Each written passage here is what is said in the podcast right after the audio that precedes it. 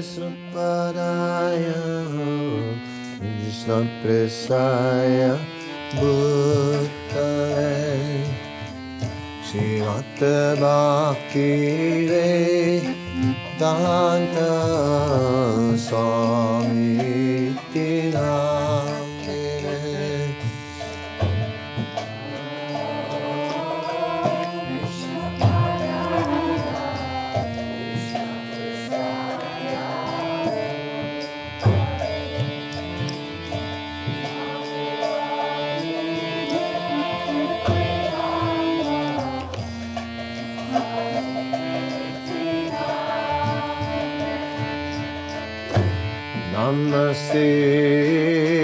सरस्वतीरे गोरा कचार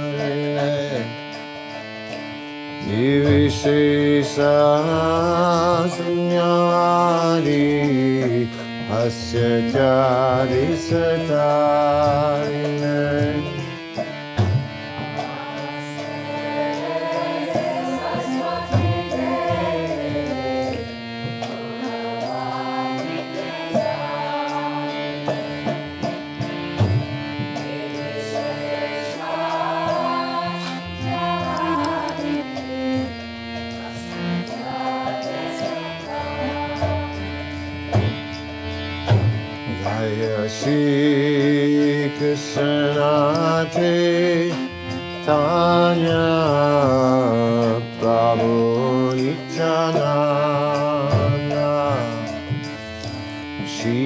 ीता गान Shiv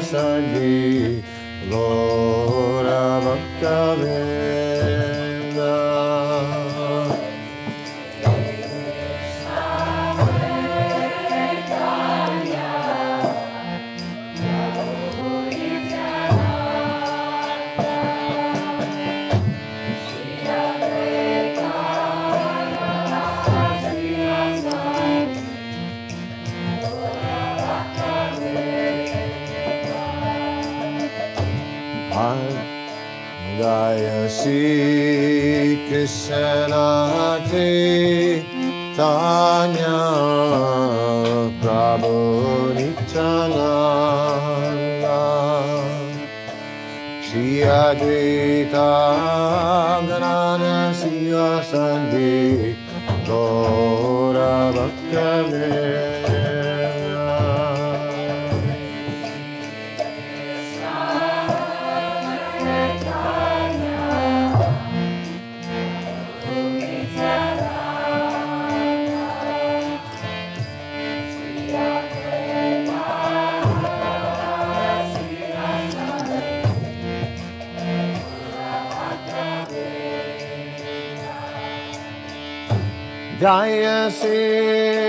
Krishna Chaitanya Prabhu Nityananda Shri Advaita Gadadana Shiva Sani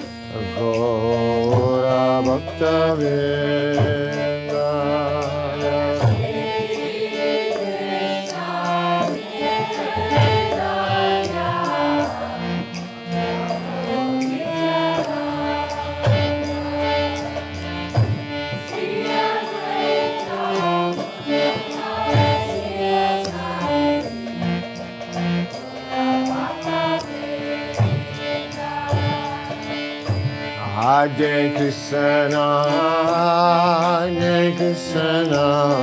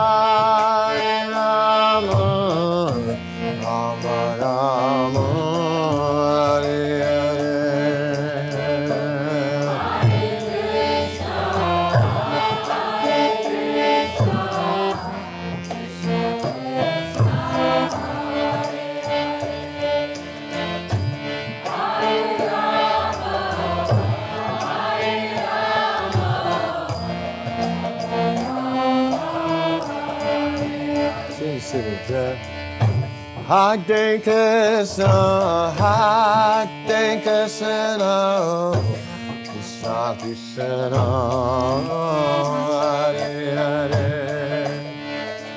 Hare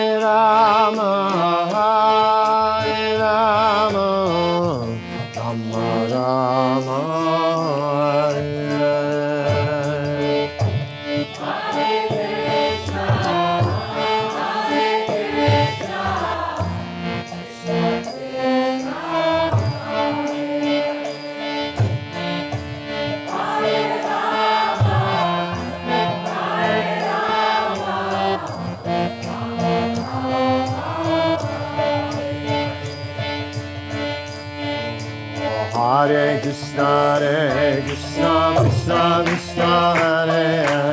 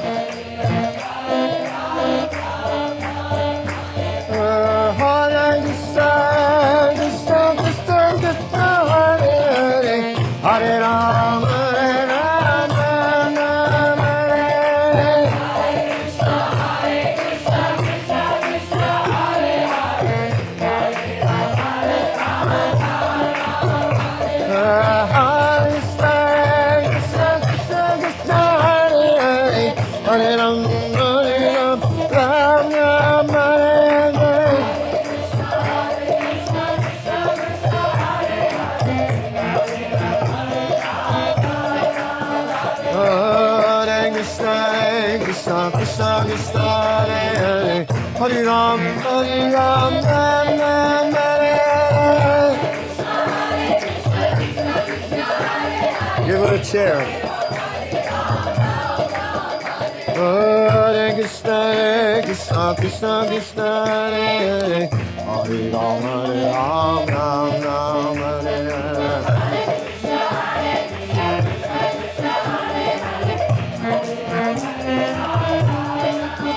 Hare Krishna, Krishna, Krishna Krishna, Hare Hare, Hare Ram,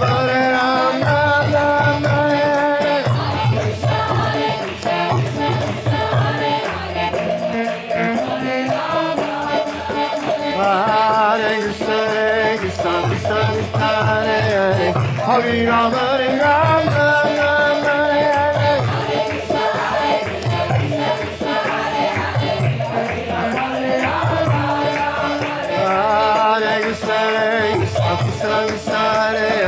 Ram Ram, Ram, Ram, Ram Ram,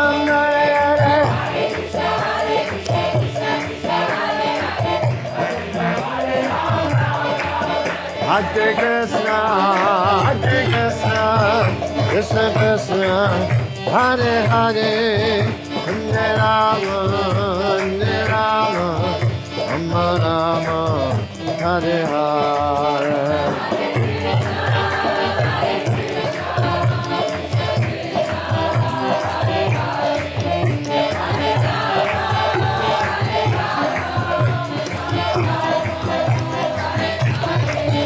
Hare Krishna, Hare Krishna. Prabhupada,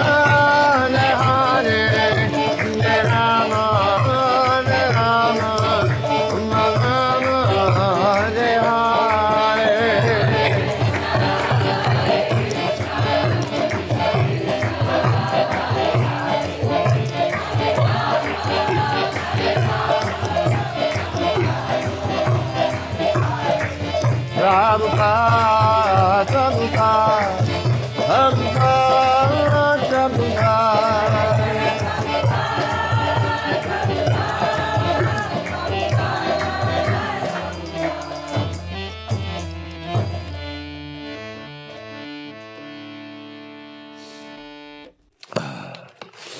Shri Prabhupada ki jai.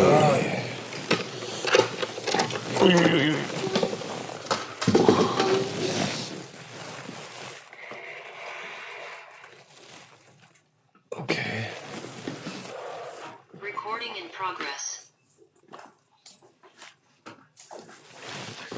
ॐ ज्ञानतिमिरन्दस्य ज्ञानन्दना सलकया चक्षुरुन्मिलितं येन तस्मै श्रीगुरुवे नमः श्रीचैतनमनोभीष्टं स्थापितं येन भूतले स्वयं रूपा कदा मयं ददाति स्वपरन्तिकं वन्देऽहं श्रीगुरौ श्रीयुतपदकमलं श्रीगुरुं वैष्णवंश्च श्रीरूपं सागरजातं सहगनरग्नतं तं सजीवं साद्वैतं सावदूतं परिजनाशैतं कृष्णाचैतन्यदेवं श्रीराधाकृष्णपदं सहगनललिता सहाग्नललिता शिविसकन्वितं हे Krishna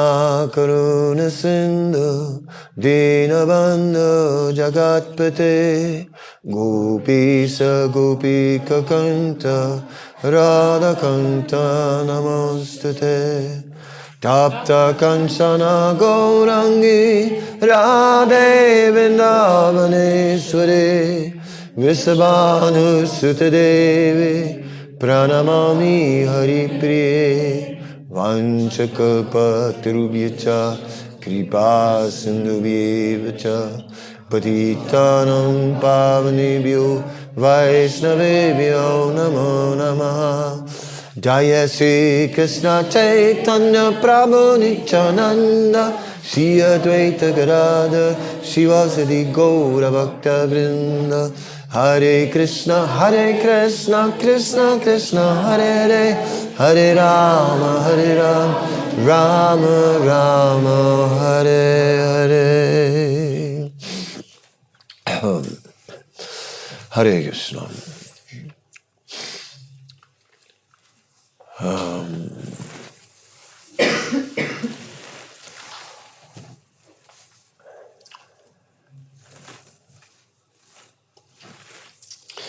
yeah, we were reading this morning about the waves of Maya and how the waves of Maya are very strong and they are beating us, these waves, again and again. And we have to remain firmly anchored. Well, otherwise, over time, these waves will surely sweep us away. Um, and, uh, and Srila Prabhupada simply said, Sarva dharmam parityaya mamikam saranam vraja. And quoting Bhagavad Gita, and this time saying, just give up all types of faith, all types of belief in in anything else than Krishna, than Krishna consciousness. Oh. So we are meditating on such things, on such statements. Such statements are giving us the vision of our destination and what we are trying to achieve. No? Then there's reality. And in reality, we are very carefully situating ourselves on the spiritual path because Maya is strong. So we are carefully situated on the material, on the spiritual path. And uh, there are many rules and regulations um, of prescribed behavior, of etiquette, of ashram and ashram behavior, kula dharma, and we are following. Uh, so, in this way, taking shelter within the codes of behavior of Varna ashram, which are meant to bring us to the point of sacrifice. Uh, the very meaning of Varna ashram is about sacrifice. And everyone in every Varna, in every ashram, is, is meant to sacrifice. Uh, so, by developing a spirit of sacrifice, we can gradually um, rise above more and more above our lower nature which otherwise is, is dangerous. Oh. The lower nature um, in this age of Kali, manda sumanda matyo manda upadruta. Uh, in the Kalavisme, Kalavisme Yuge Janaha, in this age of Kali, everyone is afflicted. Everyone is afflicted by laziness. Everyone is afflicted by weakness, and everyone has mandabhagya, bad fortune. Uh, and uh, everyone is agitated. No one is peaceful. It's very difficult to be peaceful. Um, always some cause of agitation. So, today I was also reading how even, even Lord Brahma and Indra are always living with fear. Right? And that everyone is always living with fear because Abrahma Bhuvana Loka Punara Vachina Arjuna. Um, because of the unforeseen, we don't know. We don't know. And ultimately, it, we don't know when death will come, but we know that it will come. So naturally, there is fear. Um, Vaikunta, where there is no fear, the spiritual world. Um, no anxiety. We cannot imagine. That fear is so much normal in our present condition. We don't notice it. No, no. I don't uh, experience any fear. But fear is deeply ingrained into an entire existence. Bhayam ditya binivesita syat. Um, whatever fear is there, it is caused by separation of Krishna, by distance between us and Krishna. So that is where we want to go. We just want to go to narrow the gap. We want to actually uh, connect closely to Krishna. Mm. Yeah, well, so here we are between what we strive for and reality. And, you know, where we would want to be and where we are. And that is, is somehow or other our spiritual life. Sometimes we have heard, never was there a bigger gap between the two, right? Of the highest knowledge and, and then the lowest achievement. Yes, the biggest gap. Um, no, I don't know. I just heard some people say like that. Um, I think that there is achievement, and I think that that achievement is is very uh, significant.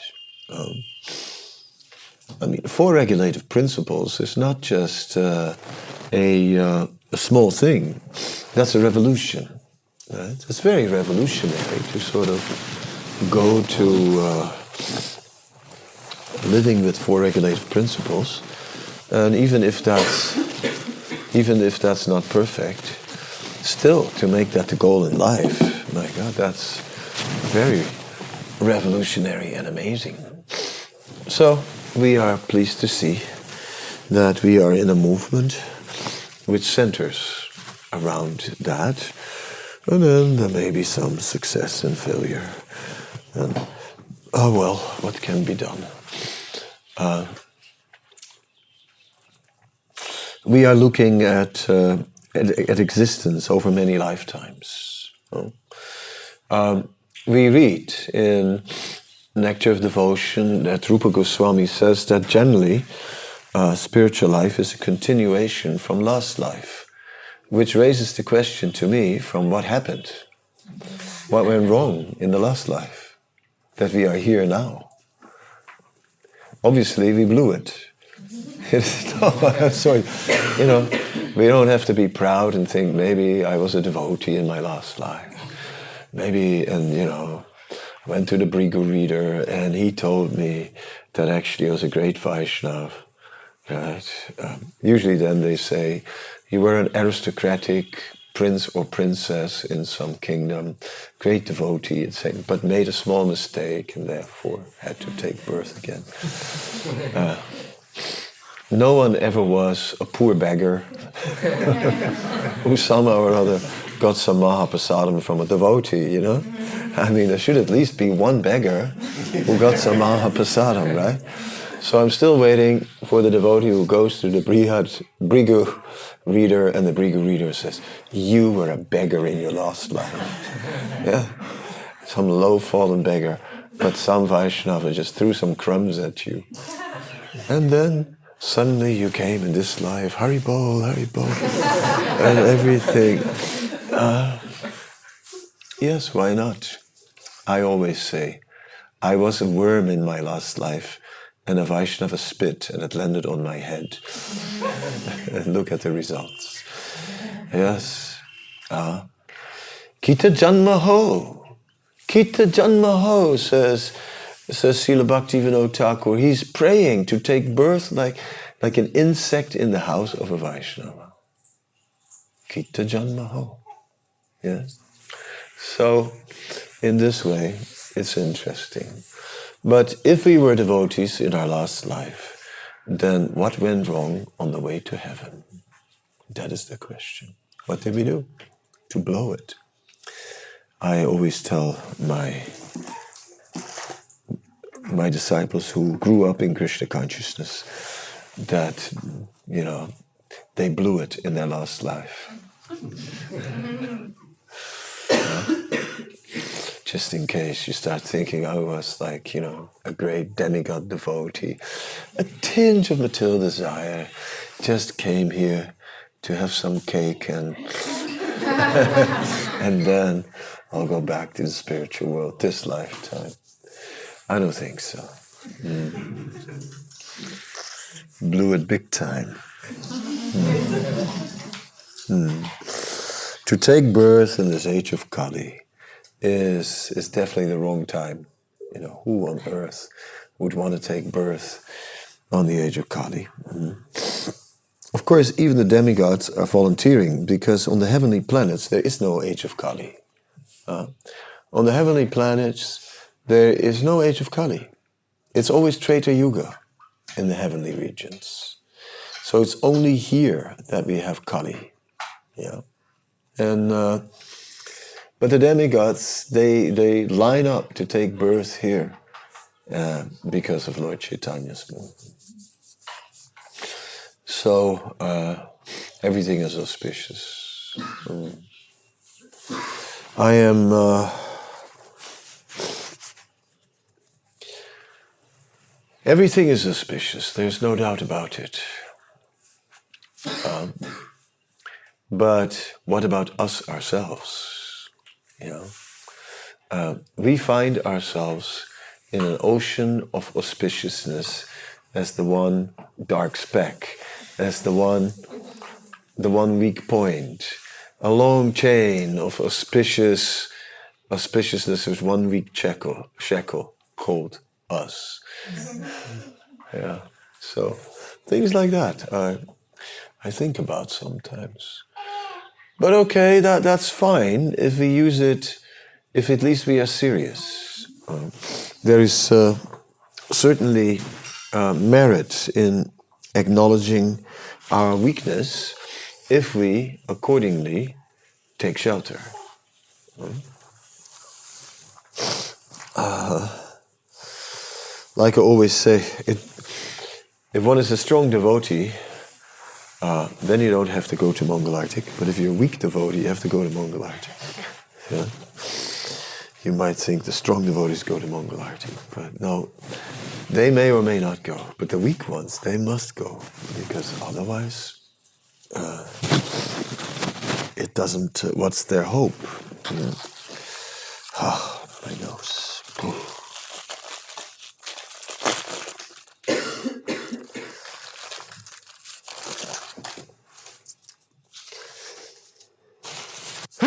It's not a cold.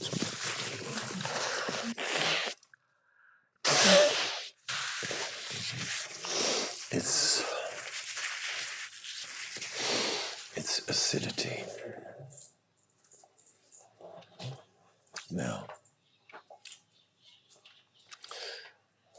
imbalance in my system had to be some imbalance. Otherwise, I would be very healthy. Yeah, come in, come in, come in. Um, you can come here and jump on the, so- on the sofa. Please don't be humble, just sit on the sofa. And you have to find yourself a spot in that ocean of ladies there. Mm-hmm. Yeah.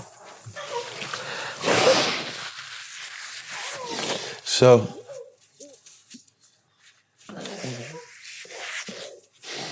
we are um,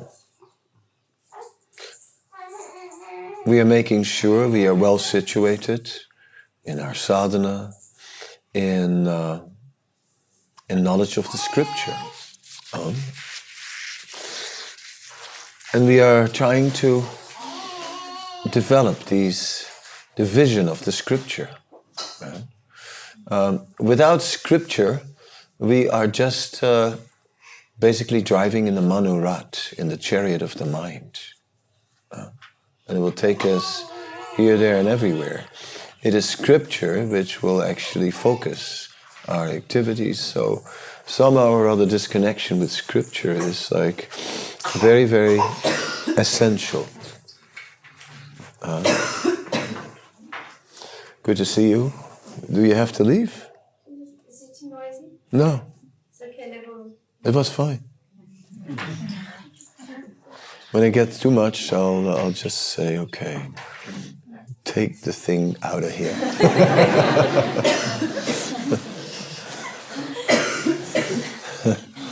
or something like that. Yeah, my pleasure. Nice that you came. This is for all of you, and so you can all make noise. Uh, you can, uh, yeah, some people like to make noise, and uh, whatever. Of course, I can also make noise.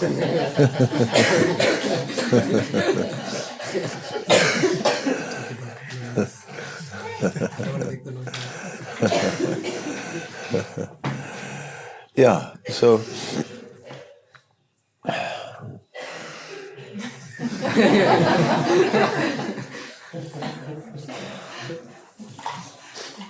Someone's dying in the corridor. Ah, what can we do? And some people think this material world is a place to enjoy. Uh, um,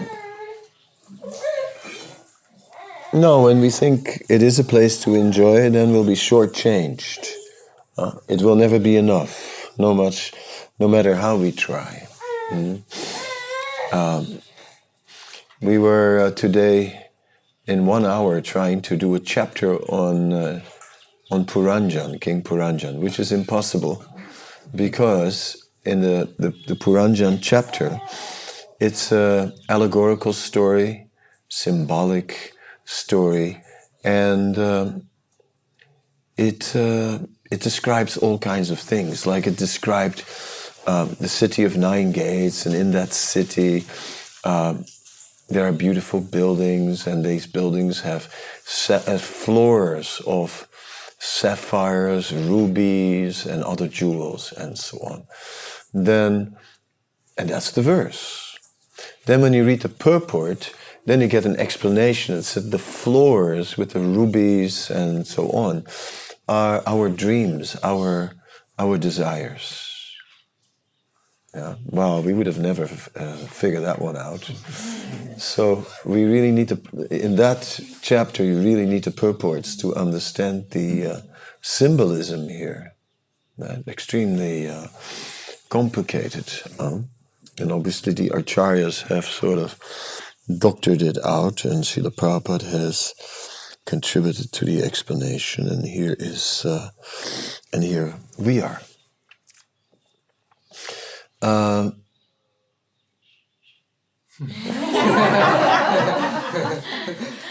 so, dear devotee who is punished in the corridor, why don't you come inside so I don't have to hear the echo of my voice?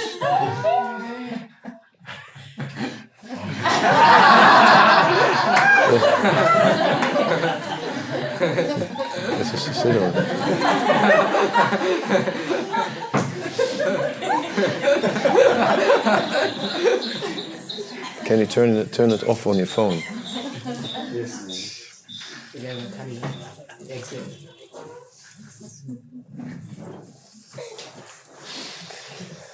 So, uh,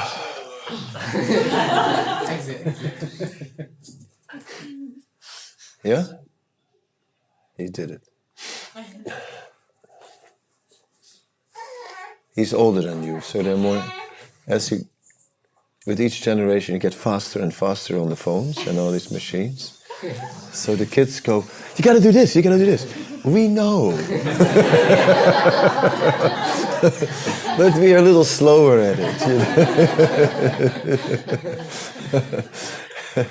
it's really annoying, you know. Some kids standing there, you gotta do this, you gotta do this. you think we don't know?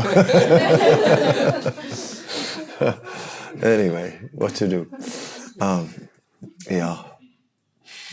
But we were speaking this morning about this, uh, the purports, and we are speaking about uh, that particular verse and this, the sapphire floors representing our dreams, right? And it said Puranjan was traveling all over the world. And why did he travel all over the world? Because nowhere did he find uh, fulfillment. So he kept on uh, wondering and wondering, always looking for more. Therefore, he never stopped. Right?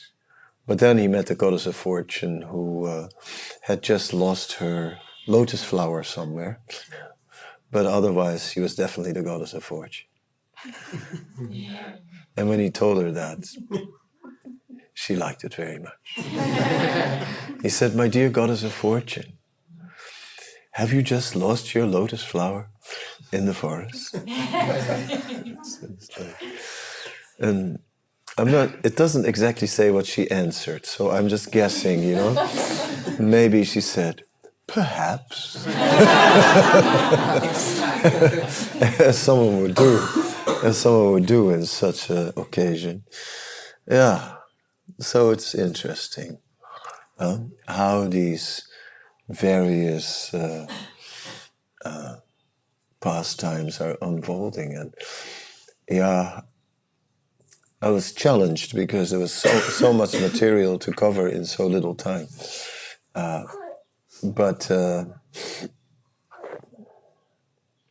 at the same time, though, um, I was speaking about that chapter, chapter fourth canto, chapter 25, as a chapter which is very interesting for introspection um, because it's really a chapter about psychology. It really describes about the workings of the mind and the senses and how it all happens. Right? How we get influenced and how we become uh, ensnared and like it, it described that uh, at one point then after he's met the lady he also finds a nice city at the uh, south of the himalayas and then they go in there in that city of nine gates and da da da da and start their pastimes there and uh, then there's a section of that chapter that describes all the uh, all the different gates of the city, and it describes that there is one gate. When he goes through there, he he has two friends that are blind, and he always goes through that gate with his blind friends although he has many friends who, are, who can all see and so on. But somehow or other he goes to that gate with his blind friends. And then the blind friends are the arms and the legs. So it describes basically the tendency in everyone to just do things, you know, to complete, to respond thoughtlessly to the environment and just do something. That's basically what it's about. Now that's that's something you get caught up and you feel you have to respond and you do something, and then after you thought I shouldn't have done that. Uh, uh, just did something spontaneously and passionately. And it's very interesting how we recognize ourselves in these situations and how we also tend to go somewhere, that's the legs, or just do something thoughtlessly, blindly. Okay? So the symbolism is, and that the tendency to act in that way is there within all of us. So this chapter can be taken as a chapter of psychology, and we can look at like all the different psychological influences that are are acting upon us. And here we are and shoo, this is pushing at us. That is, these arms and legs, you know, they are just, just taking over. Hey, let's go to the gate. Come on. And again and again, we go through that gate. So, like that, it was an interesting uh, description. Um, it was a nice exercise going over the over the chapter. Uh, And I uh, some points, you know, as is all you can do when you have to teach too much material in uh, too little time. Uh, I remember in Mayapur sometimes we had one class in Bhakti Vaibhav where you had to do three chapters of Bhagavatam in one lecture. So how can you do in this lecture was maybe in one session of two hour, two and a half hours, you have to cover three three chapters. Okay, so what I would do is I'd break up the chapter in in pieces, and I gave all the students homework to uh, analyze a section, and then bring back main points and raise a few questions about their points for our discussion, and then I would just sit there make some learned comments. And uh, no, but it wasn't. I was sitting there, but I was actually reading the whole three chapters, and I was reading also the commentaries on the three chapters. So I was studying like crazy. Uh, so that what I that my comments would really be a little bit learned and uh, and make make sense. But it uh, it was the only way to get everyone involved right? Um, because you're not going to be able to give a lecture about three chapters. That's not possible. So, yes, there are different ways to study Srila Prabhupada's books. Um, different ways to. Uh, yeah, it's okay. It's. Uh, that's it. Pat them on the back. That's the well known Indian system. It's affectionate, and at the same time, they can't take a deep breath.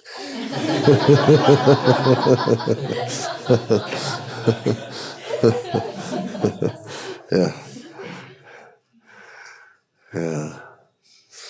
Um, so that was also in the chapter. The chapter spoke about household life and all the things you have to do in household life and how you get and and we do them with love and so on. But yet that can also not be everything. Huh? There is more, right? We spoke about bringing up children, and of course, bringing up children is is a matter of love, and we try to give them the very best. Right? Um, I brought in a spiritual perspective that, of course, that child, um, we may feel that that child is practically like an expansion of us because it comes forth out of your bodies, you know, father and mother. And it's like part of you is living in, in, in your son, right? It's like, you know, part of you, oh, that knows. it's the family trait, you know? Six generations now. Same one. Typical. Are you the son of? I thought so. Why? Well, it was the nose, kind of thing. You know, I mean, a family trait, right? Uh, things like that. He's got my nose. He's got, oh, he's got some, you know, typical, typical, stubborn like his father. exactly the same, you know, and so on, and other qualities he has from his mother. There is a place on the sofa. This gentleman takes two seats, but he doesn't hasn't paid for two, so he gets only one. Yeah, just jump over and get on that sofa.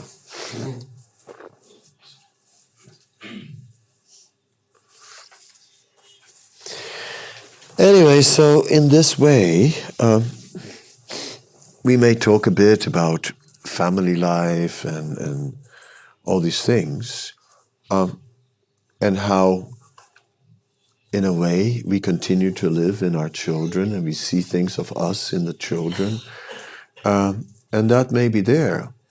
But uh, of course, you know, from a perspective of philosophy, that's not really how it works. Right? What's really going on is one attracts a particular child according to the, the mentality of the parents at the time of birth.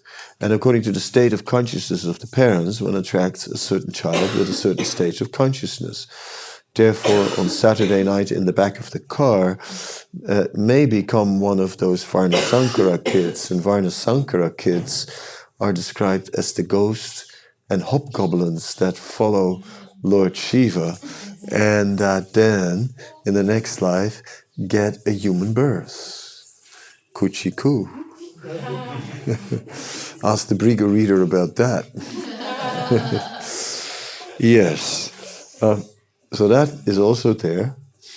But more important is the point that every each and every one of us is an individual spirit soul on its own individual destiny and with our own network of karma, and that therefore that child that takes birth has his own destiny. And as a parent, you can't change the destiny of your child. All you can do is try to give it as many benedictions as possible. Now, of course, if these are Krishna conscious benedictions, then you can actually do something and, and change destiny a bit. But still, it's not under your control just because it's your son. So therefore, it's something like when when you have a book, you know, you have a book and you would like to write in that book. my book. And if you touch my book, you're in a bigger trouble, right? Because this is the Hare Krishna movement. And in the Hare Krishna movement, you can leave money on the table. When you come back, it may be there or it may not be there. But if you leave a book on the table, it will definitely not be there. Somebody just borrowed it, right? I regularly find in people's book uh, cabinets, because I had checked them out, I find books with a stamp of a certain library in there. Quite common. Forgot to give it back. So, what to do? These things are also going on. Um, anyway, talking about the eternal perspective.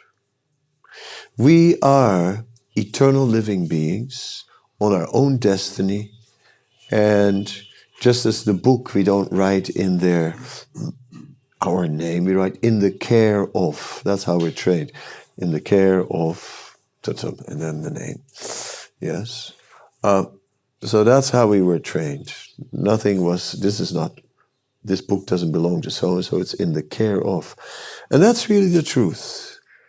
The kids are in our care for a while. And then they move on on their own destiny. Goodbye. Yeah. They leave home. And uh, like two straw, straws that float in a river next to each other for a while and then are separated by the waves of time. That's what Bhagavatam describes. Yeah. yeah, anyway, so we were, all, all that comes up in that chapter, family life, right? And, and how one cannot become blinded by family life. It's okay to have family life. And uh, it, it has good sides, you know. Usually, where there's a family, there's a kitchen. and that helps.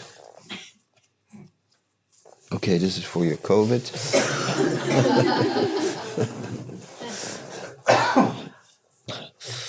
I mean, and uh,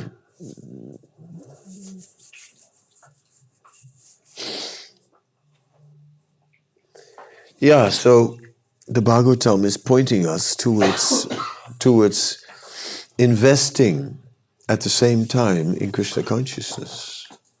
So there's nothing, we're not like, we don't need to, uh, to criticize family life, but we should see also that there are pitfalls.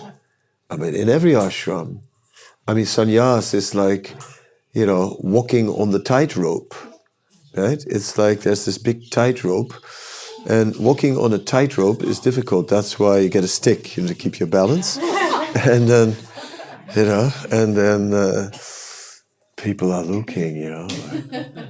I mean, I remember I took sannyas in '97, and one of the first temples I went, somebody asked a question, and the question was, "How do we know that you're not going to fall down?" And I said, Well, you please pray for me. You know, uh, what to do? Yes, you please all pray for me. And uh, by taking shelter, right? Is a mamamaya durachayama meviye. It is Krishna who can protect us from fall down. It is by taking shelter of Krishna that one can easily conquer the material energy. So it says in Bhagavad Gita. So it is about taking shelter of Krishna. And that's where our strength comes from. I don't have enough tissues for everybody. but uh,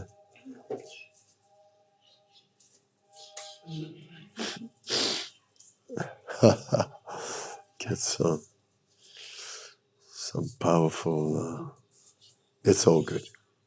I think everyone's scared of someone else's stick. after three years of lockdown, you know. Life is never the same, scarred forever.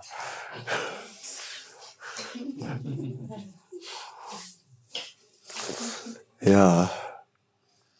So, um, so spending time with the Bhagavatam is nice. It was, in a way, a nice morning because I had to read the chapter and then teach the chapter, and now I am still remembering the chapter. So uh, we can see how you get something of it, right? And that is also part of sannyas, you know. Um, just like Jayadvaita Maharaj went to uh, Nepal and Surabhi Kunja showing the arrival pictures and videos and uh, you know said look look look they're doing rangoli. Rangoli rangoli. Don't know what's rangoli. I go what are you talking about rangoli? She, I, I, didn't get it that it was related to Jayadvaita Maharaj uh, she thought I didn't know what rangoli was. I mean you know again just like the phone you know I mean I knew about rangoli before you were born kiddo. you know what I mean? We had my former wife, right? Had had all these stencils, these Brijbasi, the cows in separate pieces, and chariots, and desire trees, and Radha Krishna. We had like, you know, hundreds of stencils. She's like doing all this rangoli, okay? So, you know, Rangoli, Rangoli. you, know, you may as well say cauliflower. I didn't know what it was connected to, you know. She's just saying Rangoli, Rangoli. Jayadvaita Maharaj went to, uh, to Kathmandu and he got a royal reception with a with a Nepali hat and everything, and rangoli and uh, and lots of other things, and uh, yeah, that was very nice. Now, before he went, we were talking, and he said, "Yeah, uh, what shall I do? Shall I just go to the airport and fly back after a few hours?" I said, "Well, you could do, you know." Like he said, "Yeah, but then on the other hand, like a sannyasi, I feel maybe I should do do something." said yeah, I also always always took it like that. You know, that's sort of you have to give something, right? You cannot just go to a place.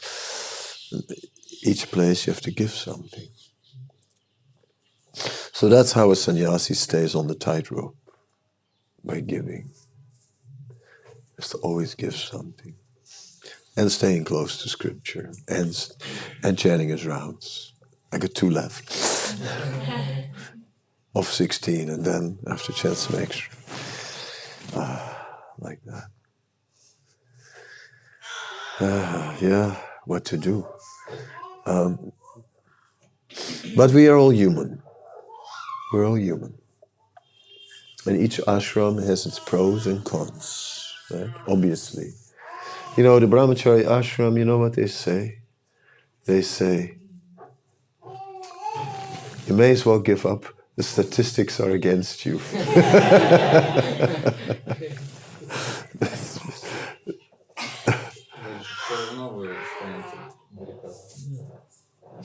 yeah, that's what they say. of course, you know, Bhakti Tirtha Maharaj was very austere before. Are you going away again? i'll just wait outside. Okay.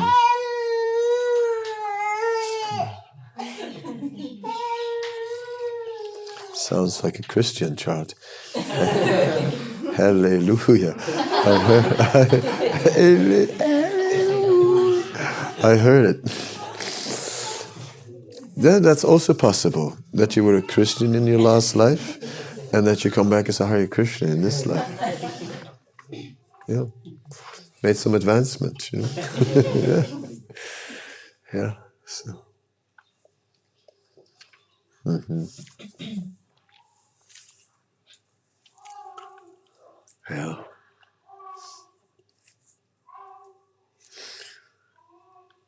Anyway, um, where was I? Oh, brahmachari. So, my dear brahmachari, Bhakti Tirtha Maharaj, he was very austere. And then some, as a brahmachari, and then someone said, Ghanashyam, you don't have to be so austere. He said, you know, look, I have a big and powerful, passionate body. He said, you don't know what it means. So, in other words, and that may be true, he had a big, powerful, passionate body. But he rose to the occasion to deal with it. Right? He dealt with it. Yeah? In other words, that's the system. We have to deal with it as a brahmachari, not, not give up, no, just rise to the occasion. That means, of course, rise early in the morning. How many slokas did you learn today? Yeah? If not one sloka, then Chanakya says at least half a sloka. If not half a sloka, at least one line. If not one line, at least one word of a sloka. Yeah? Chanakya says one should learn a sloka every day. So, like that, that's brahmacharya. Uh, brahmacharya means to make an effort in these in the spiritual direction, to rise earlier, to live simple, be detached. Right? I always say the brahmacharis should sometimes clean their room. you know, it's a good idea. They should sometimes clean their room, and then they should put everything outside of the room. And once everything is outside, then they should ask themselves three times as they bring things back in Do I really need this? Do I really need this? Do I really need this? And if you really do, then you put it back. Otherwise, it doesn't come back in. That is that's good. That's brahmacharya. Yes. So every ashram has its uh, has its uh, its difficult things, and every ashram has its has its favorable things. Right? Yeah. Hare Krishna. So, like that, you know, we cannot idealize any ashram. Right?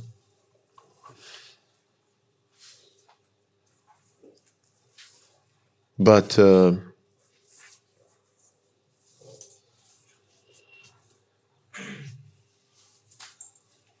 but one has to be properly situated. There is the famous purport that Srila Prabhupada wrote in the Gajendra pastime, uh, and how Gajendra was fighting the crocodile in the water. And although normally that crocodile would have had no chance in fighting with a powerful elephant like Gajendra, because Gajendra was not in his element, they were fighting. And the crocodile, it had food, and Gajendra didn't. So eventually Gajendra became weak, and the crocodile remained strong. So in this way, Gajendra started losing because he was not in his element. So it said, whatever ashram one chooses, one has it has to be real. One has to be in his element, and if one is not in his element, then he becomes weakened. Well, so that's to be considered. Um, anyhow, so uh, back to Puranjan. In that particular chapter, uh, and chapters about Puranjan, we are systematically uh, dealing with um, the various tendencies within us, and uh, yeah, I found it uh, I found it helpful uh, to uh, to read it. Um, nice, kind of uh, purifying, you know, to study the Bhagavatam. So this is uh, an initiative of the devotees in the Netherlands, you know, which uh, started during the uh, COVID time. Uh, Mantrini started it because she is a school teacher uh, by profession, so she nat- naturally wants to put people in some education. So she started a thing about Bhagavad Gita. They were doing one chapter of Bhagavad Gita every week.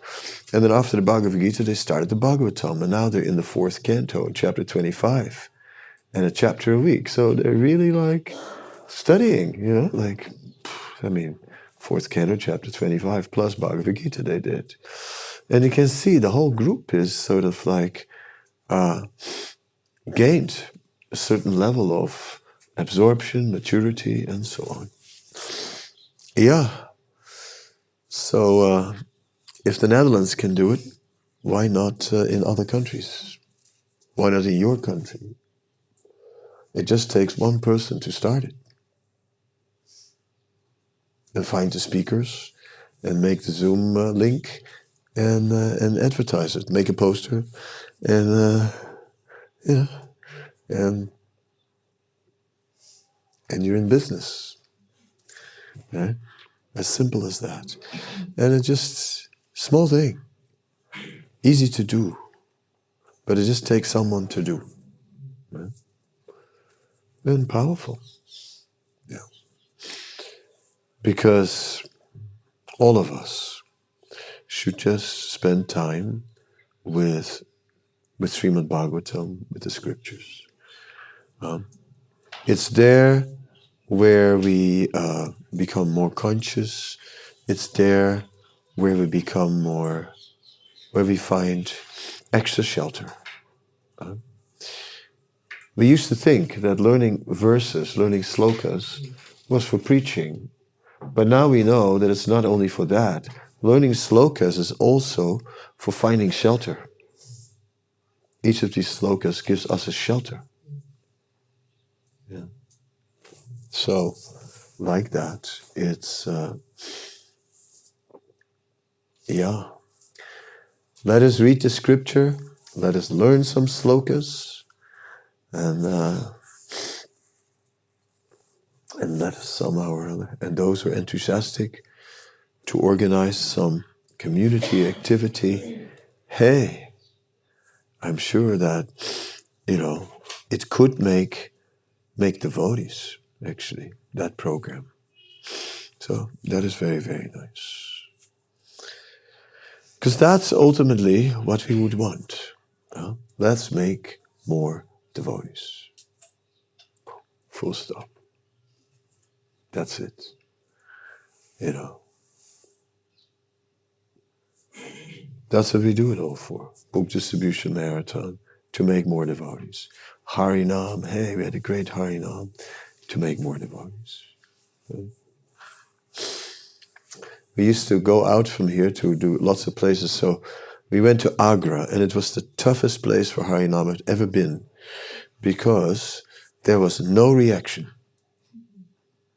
People, they, do, they were not upset with us. They didn't smile. They didn't look angry. They just acted as if we were not there. no, it was really, they completely acted as if we were not there. So it was extremely tough. It felt like, God, you know, it's like we were drained. But then we went into the Taj Mahal and we started kirtan in the Taj Mahal. And uh, I got our picture taken also. And uh, we made it uh, halfway around the Taj Mahal. Then the guards came. And, but it was difficult because we were foreigners. Right? We were foreigners. There's all these foreign tourists there. What are they going to do to us? Mm-hmm. Yeah? They're going to attack us right there and then? Yeah, they couldn't. Right? So they had to nicely ask us to stop. So that was really good. That was fun. So we had some fun. We went to Hatras, which is nearby. And in Hatras, there was a dog that followed us, just joined our Harinam party, just like in the Chaitanya Charitamrita, Shivananda Sen's party. And this dog, you know, then it would go out of his area, get into the area of other dogs, and get into major fights. Yeah. But then it came out of the fight again and joined the Harinam party again. this dog, you know, this dog really had to fight for it to be part of the Hari. No, It wasn't easy. So before we left, I bought something, you know, from the store and offered it and gave it to the dog, you know, because you gotta give it a reward, you know, for such a such a young young. So yeah. Even the dogs are making spiritual advancements. Pasupakijuru pasanavidane. The birds, the animals, even the stones will melt. You know? Okay, it's five past uh, four now. I've Been going for an hour. And that means it's time for your questions. So, questions from the floor. Who is the first hint? It's Priyavrata. Okay, we'll take. Oh, there's nothing from the floor. So Priyavrata, loud and clear, please. Unmute, unmute, speak up. Yes. Hare Krishna Maharaj. Yes. Um, I've just been thinking, is it required for one to be out of their comfort zone to go back to Godhead in Krishna consciousness? Is it required that there's that need to be in a situation where we're forced to sort of surrender in service? Dear Priyavrata, it depends if you if you are a neophyte, if or if you are a liberated soul. if you're a liberated soul, then your comfort zone is perfectly uh, Krishna conscious. But if you're a neophyte and still a conditioned devotee, then whenever we go in comfort zone, it's uh, then what happens is that Maya usually finds some entrance in the situation. So, in order to conquer these waves of Maya, we have to make some effort. So, yes, they say comfort zone, stretching zone, and pain zone. So, sometimes we are in the comfort zone, sometimes we are in the stretching zone, and sometimes in the pain zone. If you're too much in the pain zone, then you wind up in hospital and you have to be in the comfort zone. Um, if you're too much in the comfort zone, you become lazy and complacent. And so a bit of stretching zone is, is healthy. It's healthy. That means to make a little extra effort is healthy. Uh, and, and having said that, Priyavrata, it is, it happens to be the month of December and you're back in the UK. Oh, December in the UK.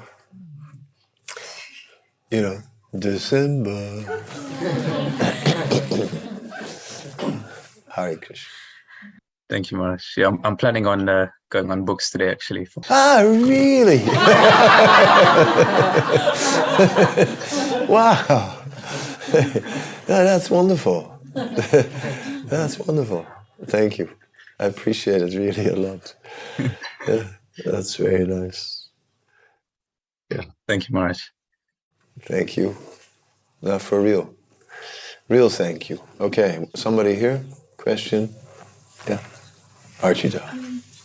Marge, you've mentioned Vaishnav etiquette a couple of times, and I was wondering if you could share a few points about Vaishnav etiquette that we can consider maybe specifically for the God family. I don't know if there's specific Vaishnav etiquette for the God family. Um, Vaishnav etiquette is something uh, sadachar. I prefer the sadachar term actually. Uh, behavior of a saintly person. Um, so we should behave like like saintly persons, offer respect to all the Vaishnavas, especially to senior Vaishnavas. Um, we should uh, dadati pratigrinati, you know, these kind of things to give and receive. Um, so gradually, we have to learn what sadhu sangha is, how to associate with devotees. So amongst my uh, disciples, uh, yeah, I hope that uh, that we can uh, can do that and make a real, uh, how to say, a real positive community. Yeah, that would be nice. And I think especially considering uh, uh, the current circumstances, you know, of me not being in good health, even more so. I think so. Today we got the news that Parthasarthi Maharaj from South Africa also has been diagnosed with cancer and they cut out some tumor in the neck and today they're going to take out the thyroid gland and all these things. But it's his first cancer, so he may get out of it. You can pray for Maharaj. Yeah. But he's he spoke in some recording, spoke nicely about how we're not uh, these bodies and so on. No need to be attached. Okay, Achyuta Keshava. Hare Krishna Gurudev. Samadhanva Pranam. Sarva Glories, Prabhupada. So, how was the Ratha Yatra in East London, South Africa? Uh, it went well, Gurudev, by your mercy. Uh, we had a good turnout, a nice diverse crowd, 3 to 350 people, and lots of prasadam and some books went out. So it was nice to see the community coming out for the first time, for the first ever Rath Yatra in London. We had lots of support as well from other devotees in other parts of the country. Mm. Very good. Yeah, may it become an annual event. That would be That's very great. Thanks. Gurudev, you mentioned earlier about it's always Treta Yuga in the heavenly planets. Can you please elaborate, ex- explain how that arrangement has come about? Well, because of the piety of the demigods, they don't have to go through this whole uh, rigmarole of Kali Yuga. So Kali Yuga does not uh, manifest there. Okay? In the higher uh, regions, above the heavenly planets, also, all these sages, they don't have to go to Kali Yuga. It's for us, the middle planetary systems, the sinful uh, living beings. We have to go through this Kali Yuga. It's for us an opportunity you know, because in other yugas we would not even have gotten a human form. But in Kali Yuga, the human form, the entrance for the human form is not very high. So even even we who are quite animalistic, this time got a human birth. And with that, the opportunity to engage in devotional service. So in one sense, Kali Yuga is a blessing. In another sense, it's also very tough because we are all lazy, we are all not so smart, we are all kind of always agitated. So, what to do? Thank you, Gurudev. Hare Krishna. Hare Krishna. Gopali. Is all well? Hare Krishna, dear Guru Maharaj. Yes, thank you. You know, Gopali, before you ask your question, I was thinking um, that I should do some some dedicated zooms to particular areas, and I wanted to do one for Czechoslovakia then, and uh, and with translation on uh, on an evening during the week. Sankirtan Priya is now acting as my secretary for a while, and he will. Uh, then get into the detail, but maybe you can help him to uh, to organize that. Definitely. I'll be very happy to do that. Yeah, it would be nice. You know, I'd like to connect a little with the devotees. Yeah. Yes. Gurudev, I would like to ask, like, uh, you were speaking about Taj Mahal, and I heard, I don't know if that's truth, that um, this Aurangzeb, he got deities collected and broken, and then made the pavements of Taj Mahal out of these broken deities, and the devotees should not walk on those pavements. Like, do you know anything about that? No, no. But uh, Aurangzeb did things like that, you know. He did things like that, for sure. He was Aurangzeb. Now, this was a building built by his father, that we know, Shah Jahan. And Shah Jahan built this whole Taj Mahal uh, for his wife Mumtaz. Mumtaz, there was so much love between Shah Jahan and Mumtaz that Shah Jahan uh, but she died in childbirth, and the child that took birth was Aurangzeb. So when Aurangzeb grew up, he put his father in jail because his father had a plan that when he would die, to build another Taj Mahal on the other side of the Yamuna, but a black one, and then to make a bridge between the two, to show that love transcends death. So that's also the Taj Mahal. And as far as these deities on the pathway and the steps, uh, there are, I heard that they did that sometimes, you know, the Muslims, but I don't know if uh, anything about the Taj, if he did that. Yeah. Anyway, we went there with the Sankirtan party, so it was okay. or if we go there, we just walk through the gardens. Not Yeah. Yeah. yeah. Yeah. okay. Thank you very much. Yeah. Okay. I, how do you hate to? Hare Krishna Maharaj. Um, I wanted to ask. Sometimes it feels like um, spiritual becomes like ritualistic. Ritualistic, yeah. Yeah. So how can we stop it from being like that?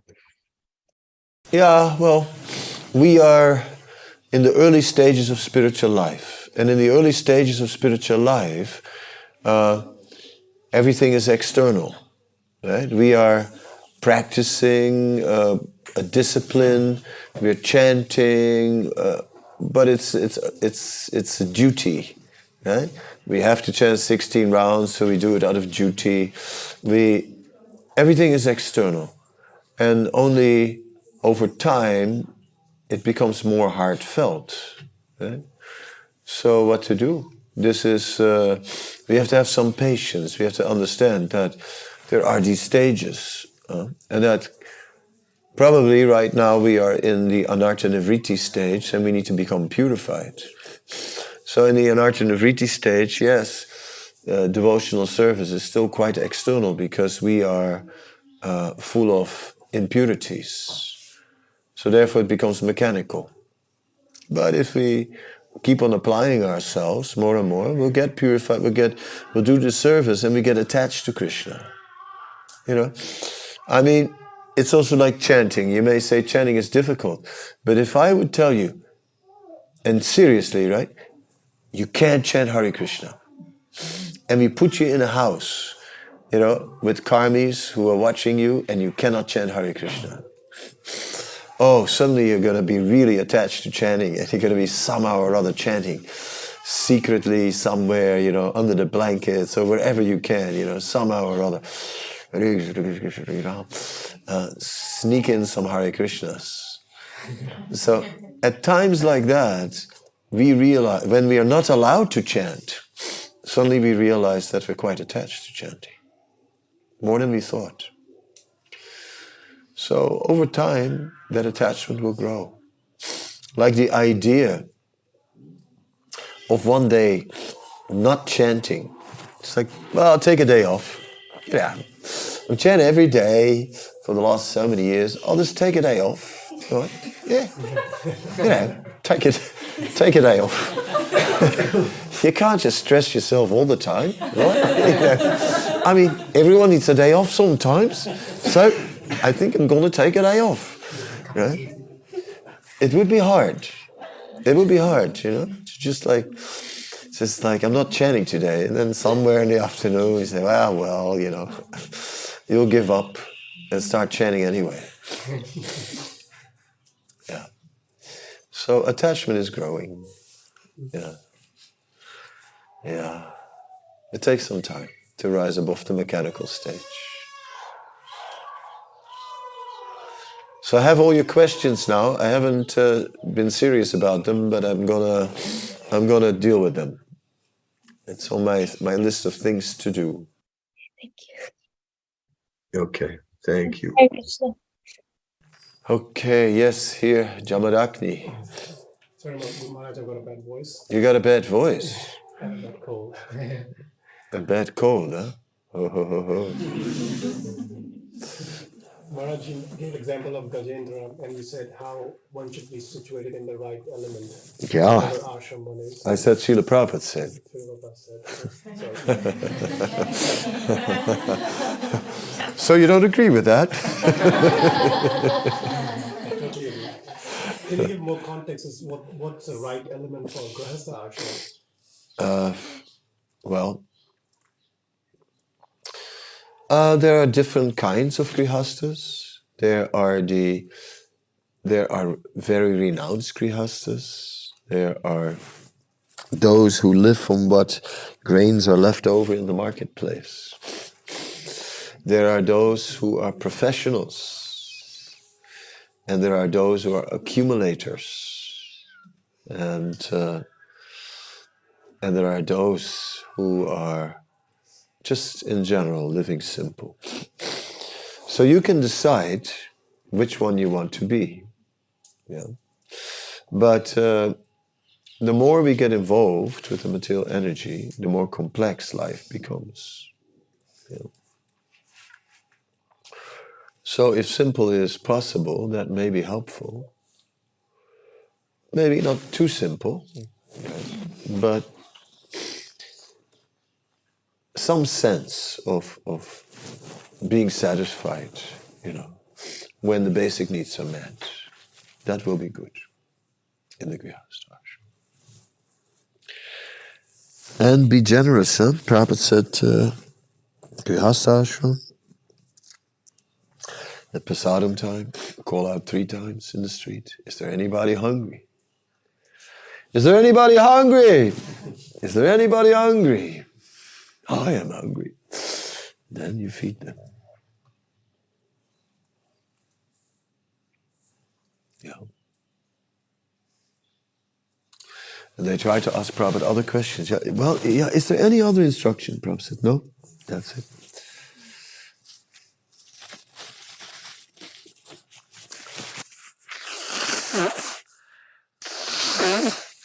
I don't have a coat.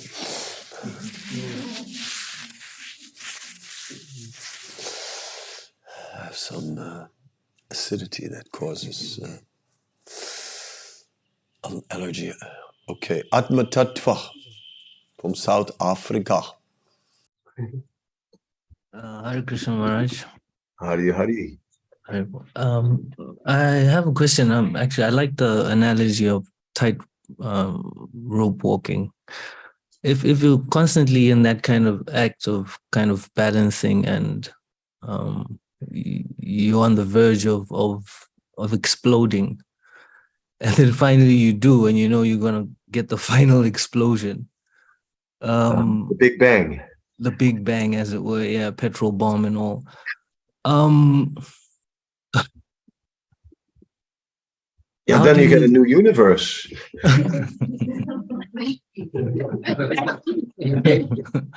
definitely yeah how how do you try if not how do you work your way away from that how do you How do you work your way away from the Big Bang? yeah. um, yes, well, um,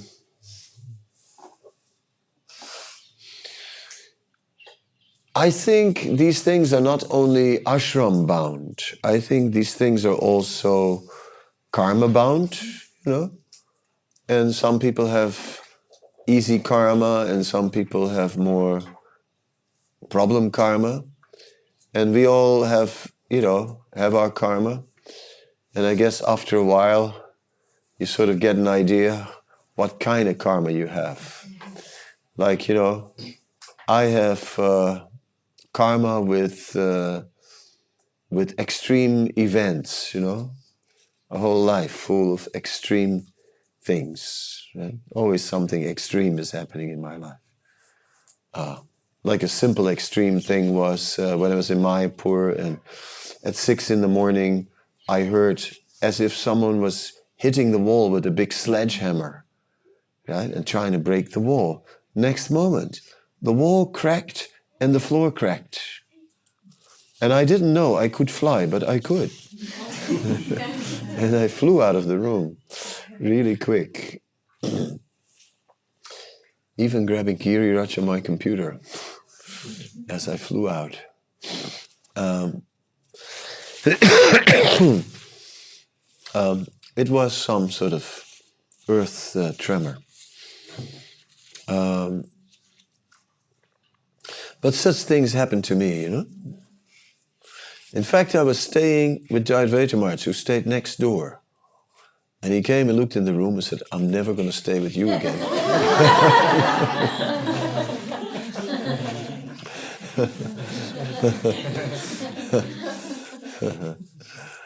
yeah. No, so I think karma is also involved, and sometimes it's karma that that keeps us on edge, right?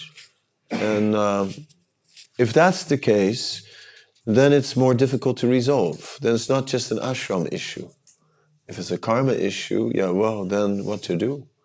Then we have to somehow or other try to uh, uh,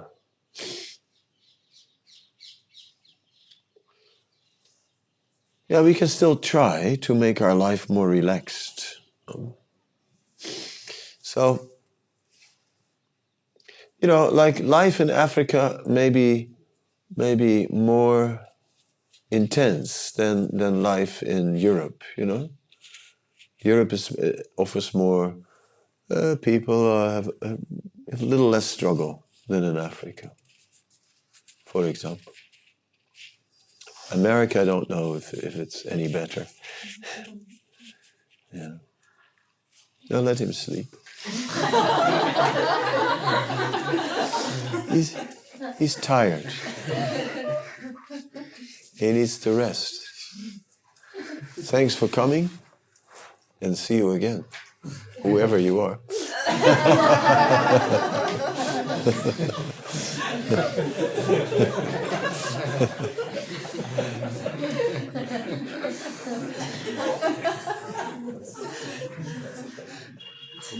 So, Atma, what do you think? It's sounding Huh? true. I, I I think it's sounding and it's true. Yeah. Yeah. Yeah. I, uh, second question, if I may. Yeah, you may. How how do you separate uh, the man from from the truth that the man is How do you separate the man from the truth? Yes. Do you disqualify the truth when the man falls, or how does that work? Do you disqualify the truth when the man what? Falls. Falls. Hmm. Yeah. When the man falls, um, if previous, prior to the fall, he spoke the truth, it's still the truth. But at the same time, um, if we are listening to, let's say, recordings of old lectures of someone who falls down, we may cultivate some attachment to that person, and then, uh, and now he's not in a good situation. So therefore, we shouldn't go overboard and just, you know, go listen to these lectures. Say, no, this before he fell, or this is whatever. No, we should. Uh, although he spoke the truth at the time. Uh, still, the present situation can can create complexities. Like, so it's maybe better to be a little careful.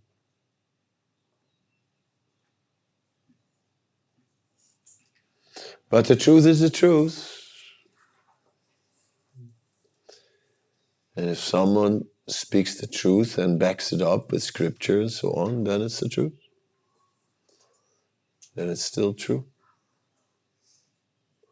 Even if after the man falls, what can be done?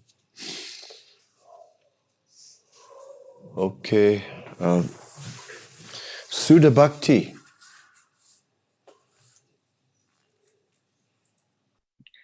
Hare Krishna, dear Guru Maharaj. Hare Krishna. Hare Krishna. Oh, please accept my humble obeisances. And Yeah. finally, finally, I, finally, I. Oh, sorry, I, I interrupt you all the time. It's good. You're very welcome. Finally, I dared to ask you online. Yeah. And my question is actually more about the private stuff. So I wanted at first to ask you, should I ask, ask it here open uh, in that way, um, or Yeah. maybe to I, I have no idea.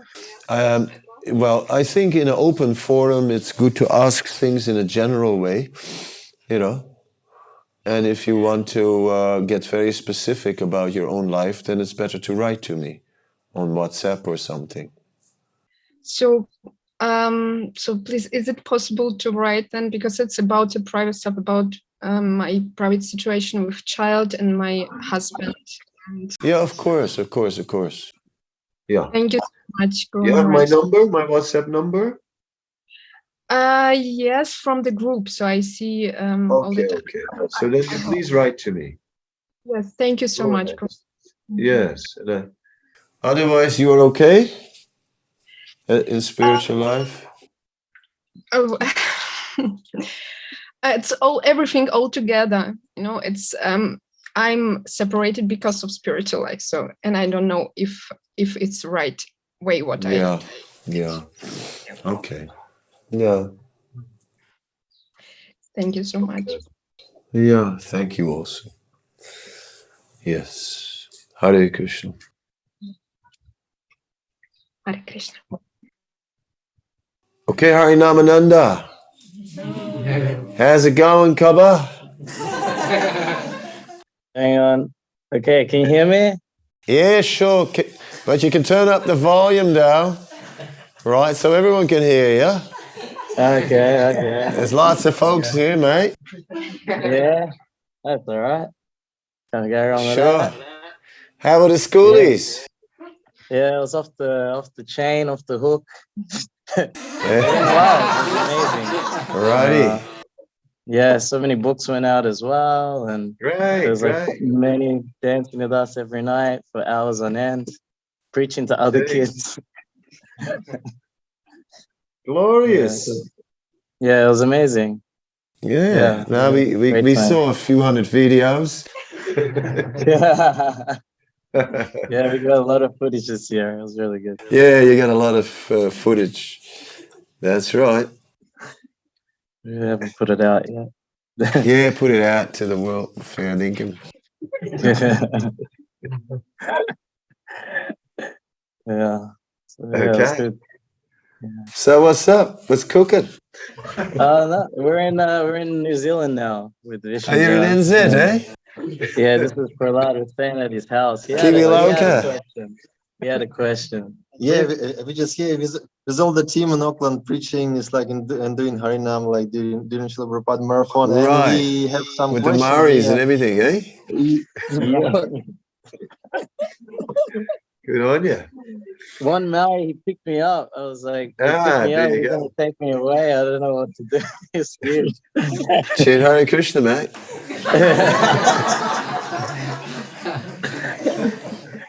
Uh, Krishna. And we have a question here: uh, How to make kids Krishna conscious? How to make kids Krishna conscious. Well, prasadam always helps. It's it's like, you know, kids are a bit more anandamoy, uh, anamoy. They're into prasadam. You know, prasadam is, is especially a major tool with kids. Kids are a bit restless, you know, so. Uh, but just when they're in a Krishna conscious environment, they automatically pick it up. And uh, just prasadam, kirtan, and uh, and you'd be surprised. They have their really Krishna conscious moments. Uh, yeah. Then, uh, if you're a good example, then the kids will follow. Kids, they don't listen to what you tell them to do. They look at what you do and they'll copy that. Like my father gave me a big lecture not to lie. Next moment, he picked up the phone and he lied. So then I realized you should lie in such a way that it looks as if you're not lying. That's the lesson I learned. and I got really good at that.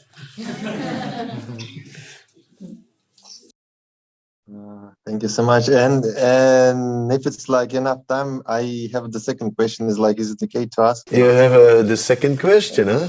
Okay. Yes, like how to. I mean, how to be this example for the kids. Sorry, like, can you for- repeat your, your second question? how to be? Uh, I mean, uh, how to be example for kids. How to be an example for kids. Jeez, man.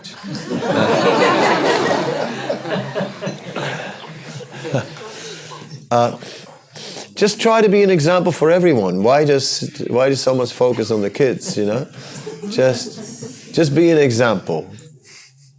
I mean, by by doing what the scriptures say. Do what Srila Prabhupada wanted us to do. You know, whatever Prabhupada, whatever was important for Prabhupada, make it important for yourself. What he asked us to do, do it. Then you're an example for everybody for the kids, for the old folkies, right? There you go, mate. Yeah. Thank you so much, Maharaj. Thank you. Okay, thank you. Thank you. Okay, Nam. Great to hear from you. Yeah, nice to see you. You're going to be out there for a while or what? Yeah, yeah, I'll be here for quite a bit. Maybe. Uh, Okay, you're going up north to uh, Maroochydore and Cairns and all that? Yeah, we hope so. But it gets in the summer. It's like raining like anything, like and Raining like so- anything. Oh, gosh. Yeah, so we better better stick to maybe Central Coast and Sydney area. Central coastline, eh? Yeah, Okay. give it a go. Okay, give it a go. Hope you don't get roasted and toasted. Too many fires and all that. Yeah, yeah, yeah, yeah. Avoid the bushies. Yeah. Yeah. Well, have a great time. All right. Good on you. No worries. Okay, moving on from Australia, going to uh, to London, to Crawley, and the accent is no less Karunika. Hare Krishna Maharaj. Um, I wanted to ask, we may want to start something uh, to make devotees, but we may have that worry that we can't keep the service con- um, consistent. So how can we help that? Yeah, well, it, we're in the material world, and it's never easy in the material world to do anything. And everything takes a lot of energy, and even then it goes up and down. And as soon as you withdraw some of the energy, then it all collapses. Right? So many things. Uh, so that happens, you know. Uh, but we keep on trying to make it uh, make it nice, and uh, as good as we can. There may be some ups and downs. It's it's all right. It's uh, we're dealing with the material energy, but by if you if you just keep on trying, Krishna will be pleased. Yeah. Like you know, I am still very happy with everything you're doing on Instagram for me. Without you, I would have no existence on Instagram. so, you are my Instagram identity. Maharaj, with, without you, I wouldn't be able to do the service. So thank you. it's teamwork then. anyway, I'm happy with all that you're doing. I appreciate it.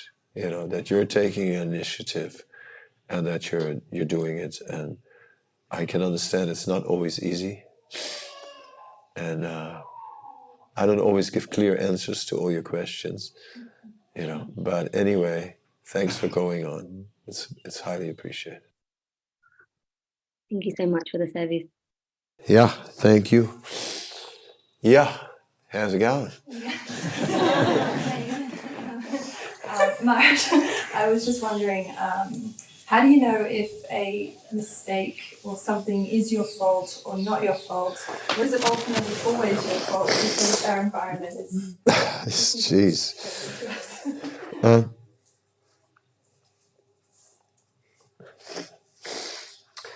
yeah, our fault, you know. Um, I think uh, we make mistakes, obviously. And when it's obvious that we made the mistake, you know, I mean, I broke the honey jar, you know, kind of thing, that is obvious. Or I I followed my legs and my hands and I did something without thinking and I shouldn't have done it. Uh, uh, we make mistakes. Um, but uh,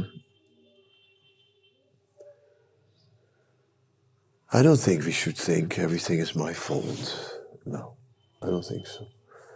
Um, I think we appreciate that everyone makes mistakes and that we uh,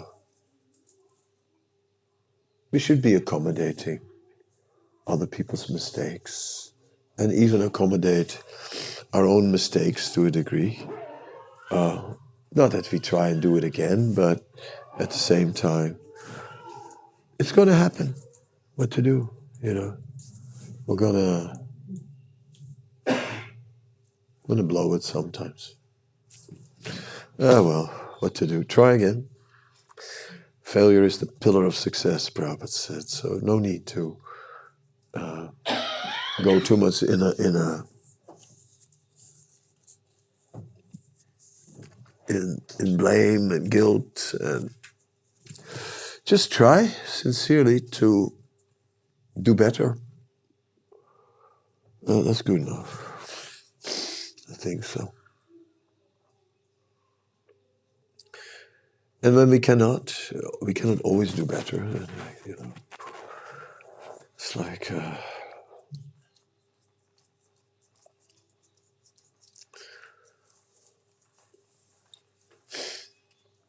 once upon a time, used to get up like 1.30 every night.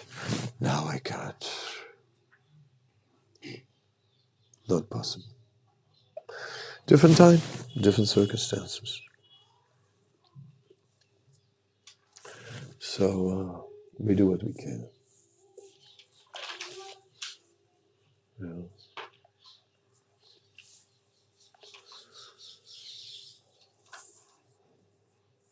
Because as soon as we start to think like, I start to own mistakes, then we also are at the risk of, of guilt developing.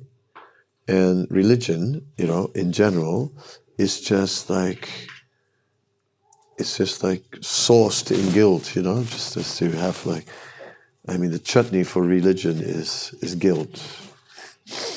Dip it nicely. You know, everything we do you just feel guilty, you know. I didn't pray enough, I didn't chant enough, I didn't chant good enough. I mean, it should, you know. When I was new, everything was offensive. Everything. The whole day. Every, I went left, it's offensive. I went right, that's offensive.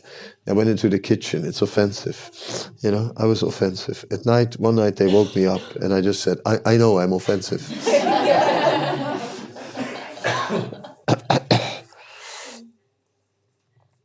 And I was, of course, because sleeping in the wrong way. That's offensive. So, but I couldn't live like that, you know. And who can live like that? So, we can deal with our shortcomings, but we got to beware of guilt because guilt can can really burden us. Now, of course, if someone has, uh, not to mention any names, so, but if someone has engaged in a terribly abominable activity, right, then he'll have to live with guilt. Or he slash she has then to live with guilt. Or if that's not enough nowadays. I'm not sure how you express all the all the genders. There's too many these days too. I learned how to deal with phones, but not with genders yet. That's too complicated. No, I was saying all the the plus, you know. I'm still still. I haven't got the plus. LBGT LBGT. da-da-da. Q. There's a Q somewhere. For what? For queer? What does the Q stand for? LB. LGBTQT. Okay, thanks. Whoever. See, it's the youth that can figure it out. And the and the plus.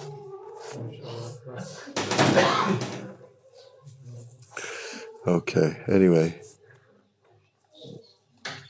what's in that bag, Nita? Something for my father. Oh, okay.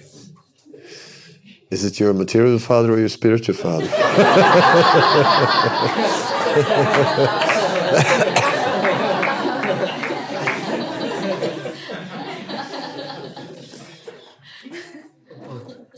Karunika has two questions about Instagram. Yes, please, please write to me.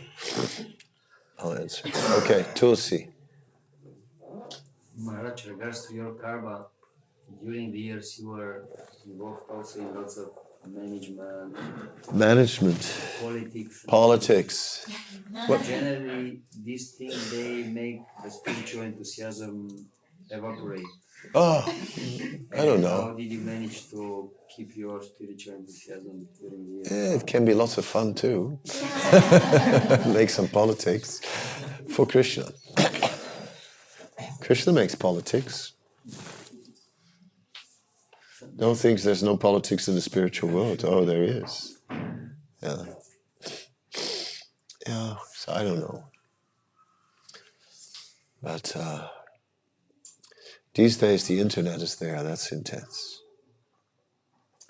All this internet.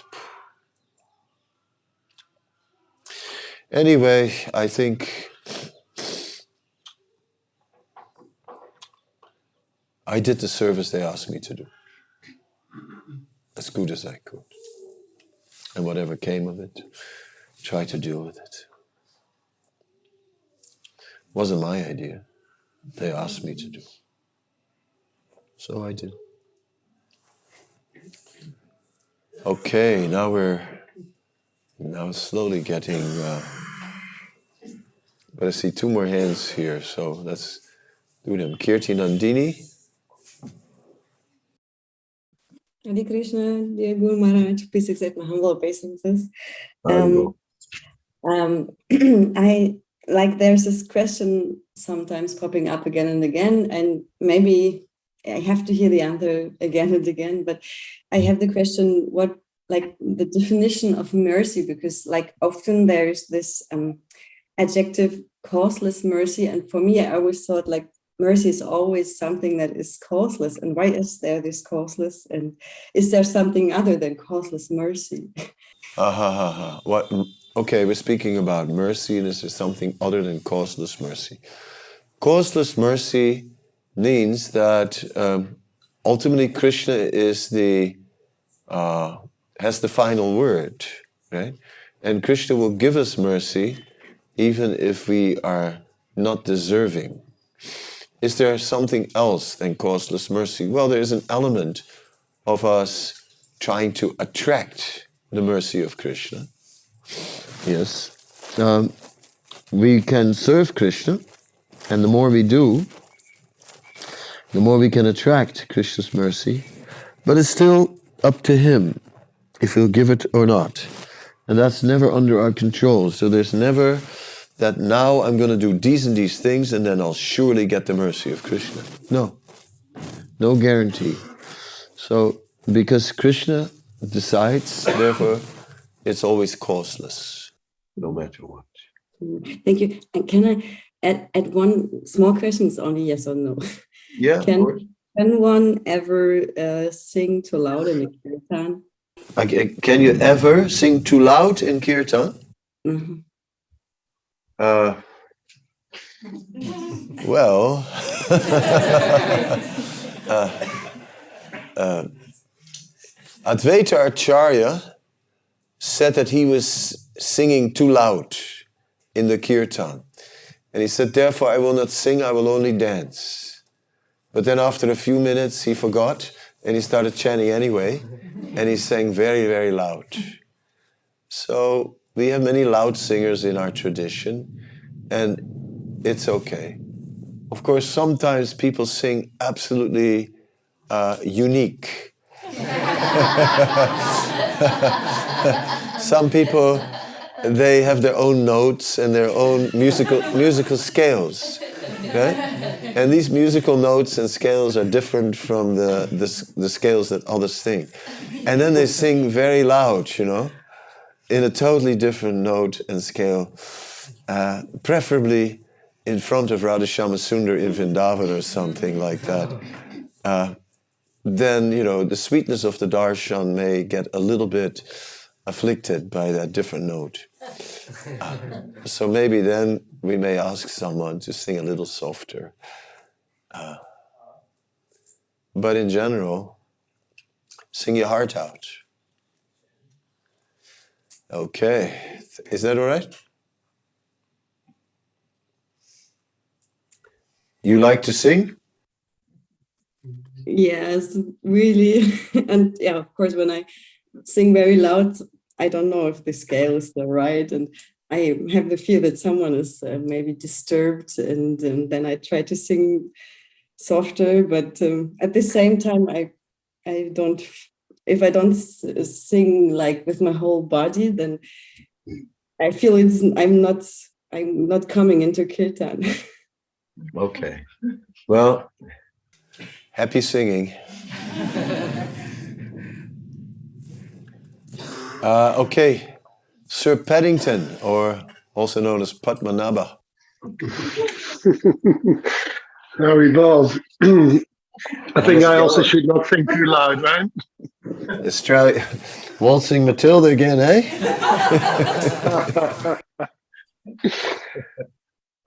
I was thinking the previous question, I probably also shouldn't sing too loud in Kirtan, should I? Uh, well, you know, it got better over the years.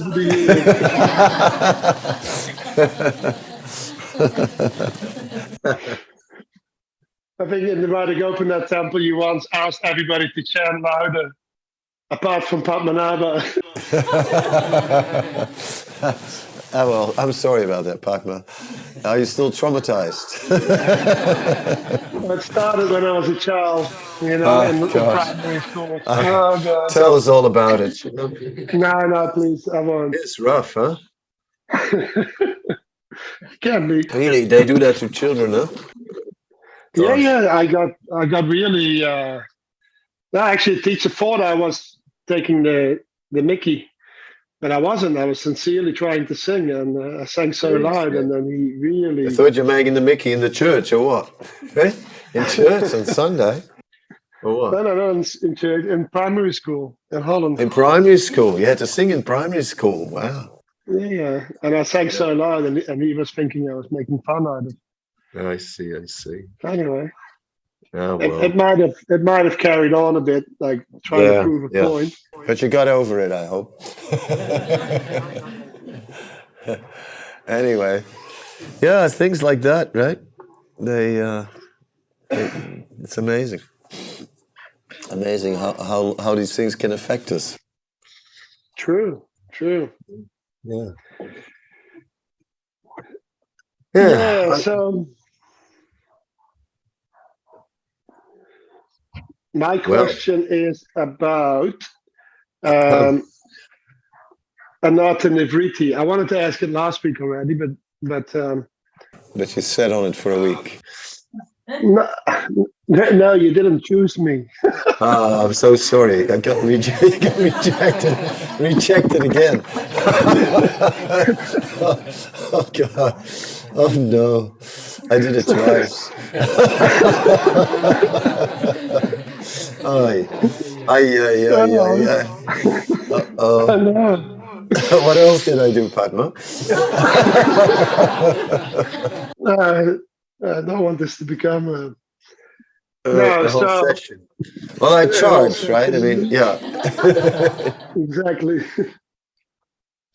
no, I was. Uh, I've, I've been thinking about the Anartha Nivritti and um, and also talking with some devotees here in Sydney, and sometimes I wonder if we if we're too much on the sort of you know wishful thinking side of Anartha Nivritti. Ah, Krishna will take it away, and even though we have you know some terrible human human defects or some terrible habits or I don't know whatever it might be. Um, um, yeah, I, I don't I, I don't know. For myself, I, I feel that now after like about 20 years and and he's gone, I feel that um, I'm sort of re- ready to tackle my uh, human shortcomings, and I think I should because yeah, I do feel that they still affect me, and uh, I, I find that um, there's not always so much like attention for that, and I don't want to use that as an excuse. Yeah. But uh, it's kind of always like, well, just chant, or oh, just go on Sankirtan, or she'll be right, mate, you know. And then 20 years in, you think like, I'm still not totally all right. I'm still uh, sometimes a whatever, whatever. So Yeah, but should- but then then what is the alternative? Are we are we going to go and try to uh, overcome them by some other technique, by a conscious effort? That also only works up to a certain point, you know. Uh, we can we can make some adjustments, and we can overcome something, but some things also may take time. Okay, some things you cannot just do by some adjustment. Some things really need to it need to come out in in a in the process of, of, of sacrifice. So in that's oh, the battery's running low. You might want to plug in your PC. Okay. Uh, okay, we might get thrown out. If that happens, then we'll have to save it for next week.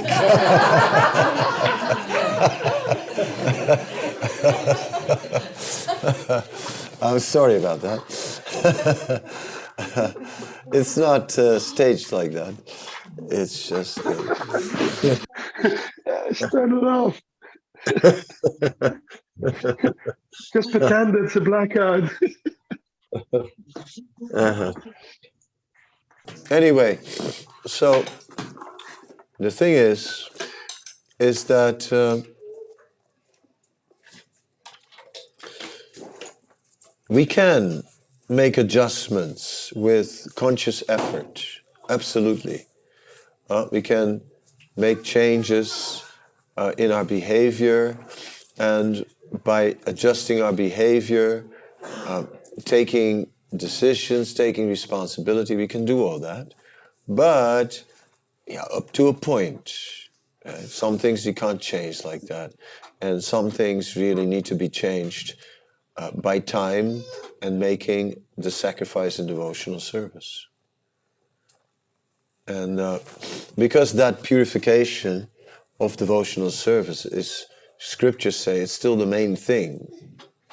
It's it's it's still more important than conscious endeavor, but conscious endeavor must be there. So we, we do make a conscious effort to to change, and we also get to that point. You know, like as you are uh, now you know, once you came, you were young, this, that, you gave all your energy, you did all these things, and now you are uh, uh, getting mature. I, I like that you're optimistic. it's, that was water, right?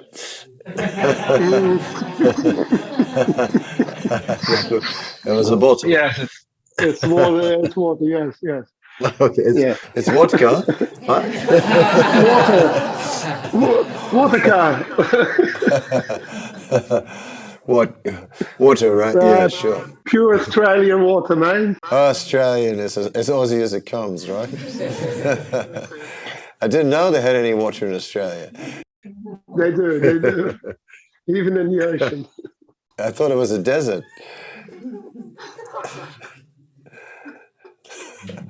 anyway, no, but with a serious undertone. Uh, it's normal, I think so, that we come to a point where we start to become uh, more thoughtful and reflective. And uh, as we are maturing, it's normal. And then we start to uh, maybe get ready for a more conscious effort and say, I'm done with certain anarthas. I'm just, I don't want to go there anymore. Finished, you know? I'm just done with it. And then a conscious decision, and then we move on. And I think so. That, that's maturity.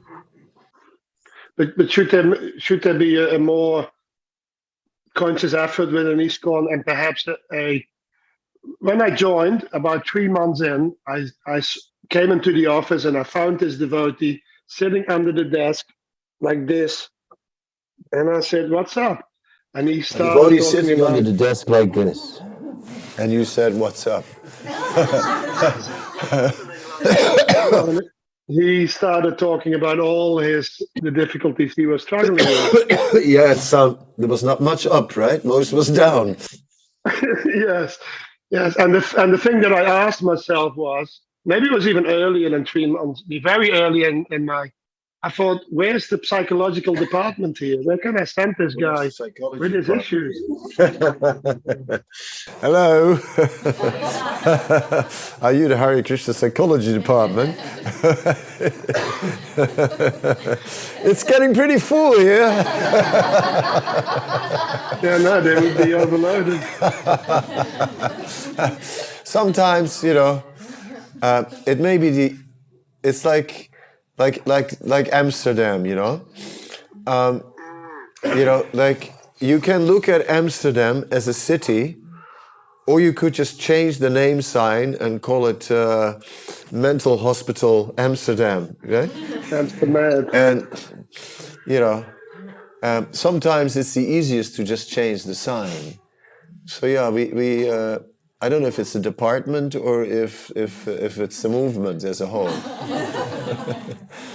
uh, in other words, yeah, the cult, the culture of devotee care, Padma, is what you're talking about. So it's it's the it's the new buzz. So that's good. At least a lot of people start to say devotee care, devotee care, devotee care. So with that, there may it, it may eventually uh, be covered. Um, it's when the uh, you know sometimes they say ISKCON has had been governed for a long time by the male aspect and now gets more governed by the female aspect. So the male aspect was like you know I mean you know uh, my feet are freezing off. Anyway, just go out. Know, and uh, that was more the male aspect, right? And then the female aspect is oh oh put some socks on. You know? And uh, so more care. Yeah i guess uh, we need to find a balance right? More care. Of course when we're all gonna ho- sit in circles and hold hands i tell you you know. That's when i need psychological care Oh, but there's middle, there's middle ground. Yeah. Middle oh, ground. God. All right. Yeah. No, thanks. I'm happy about the middle ground. Yeah. As long as I don't have to sit in circles and hold hands. Oh, God. I can't do it. Even in the 60s, I couldn't handle it. Kumbaya. Wow. No, I don't think that it, that it has to be like that. Thanks. I always just find it sad. Hans has always found it sad if, if devotees drop out or Yeah. Yeah, if devotees drop out, fall by the wayside, who wants that? You know, sure. No, no, fair, fair, fair enough. Yeah, yeah. No, we need to do more. I'm with you. Okay. Cheers, Padma, this time for once, I'm with you.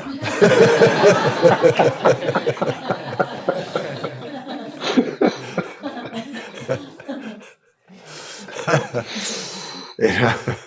All the way, yeah. Thank you very much. let's let's do it. okay, well, it's getting time to wrap up here. You know, we're a bit over time, but it was just too good to cut here. So we have been charging the computer. But if you don't mind, uh, I'm gonna gonna disconnect now. We went a bit over time, and uh, thank you so much for all of you for your input and for your valuable points. And Padma's point is well taken, and uh, and Priyavrata, thank you so much for your enthusiasm to serve. Highly appreciate it.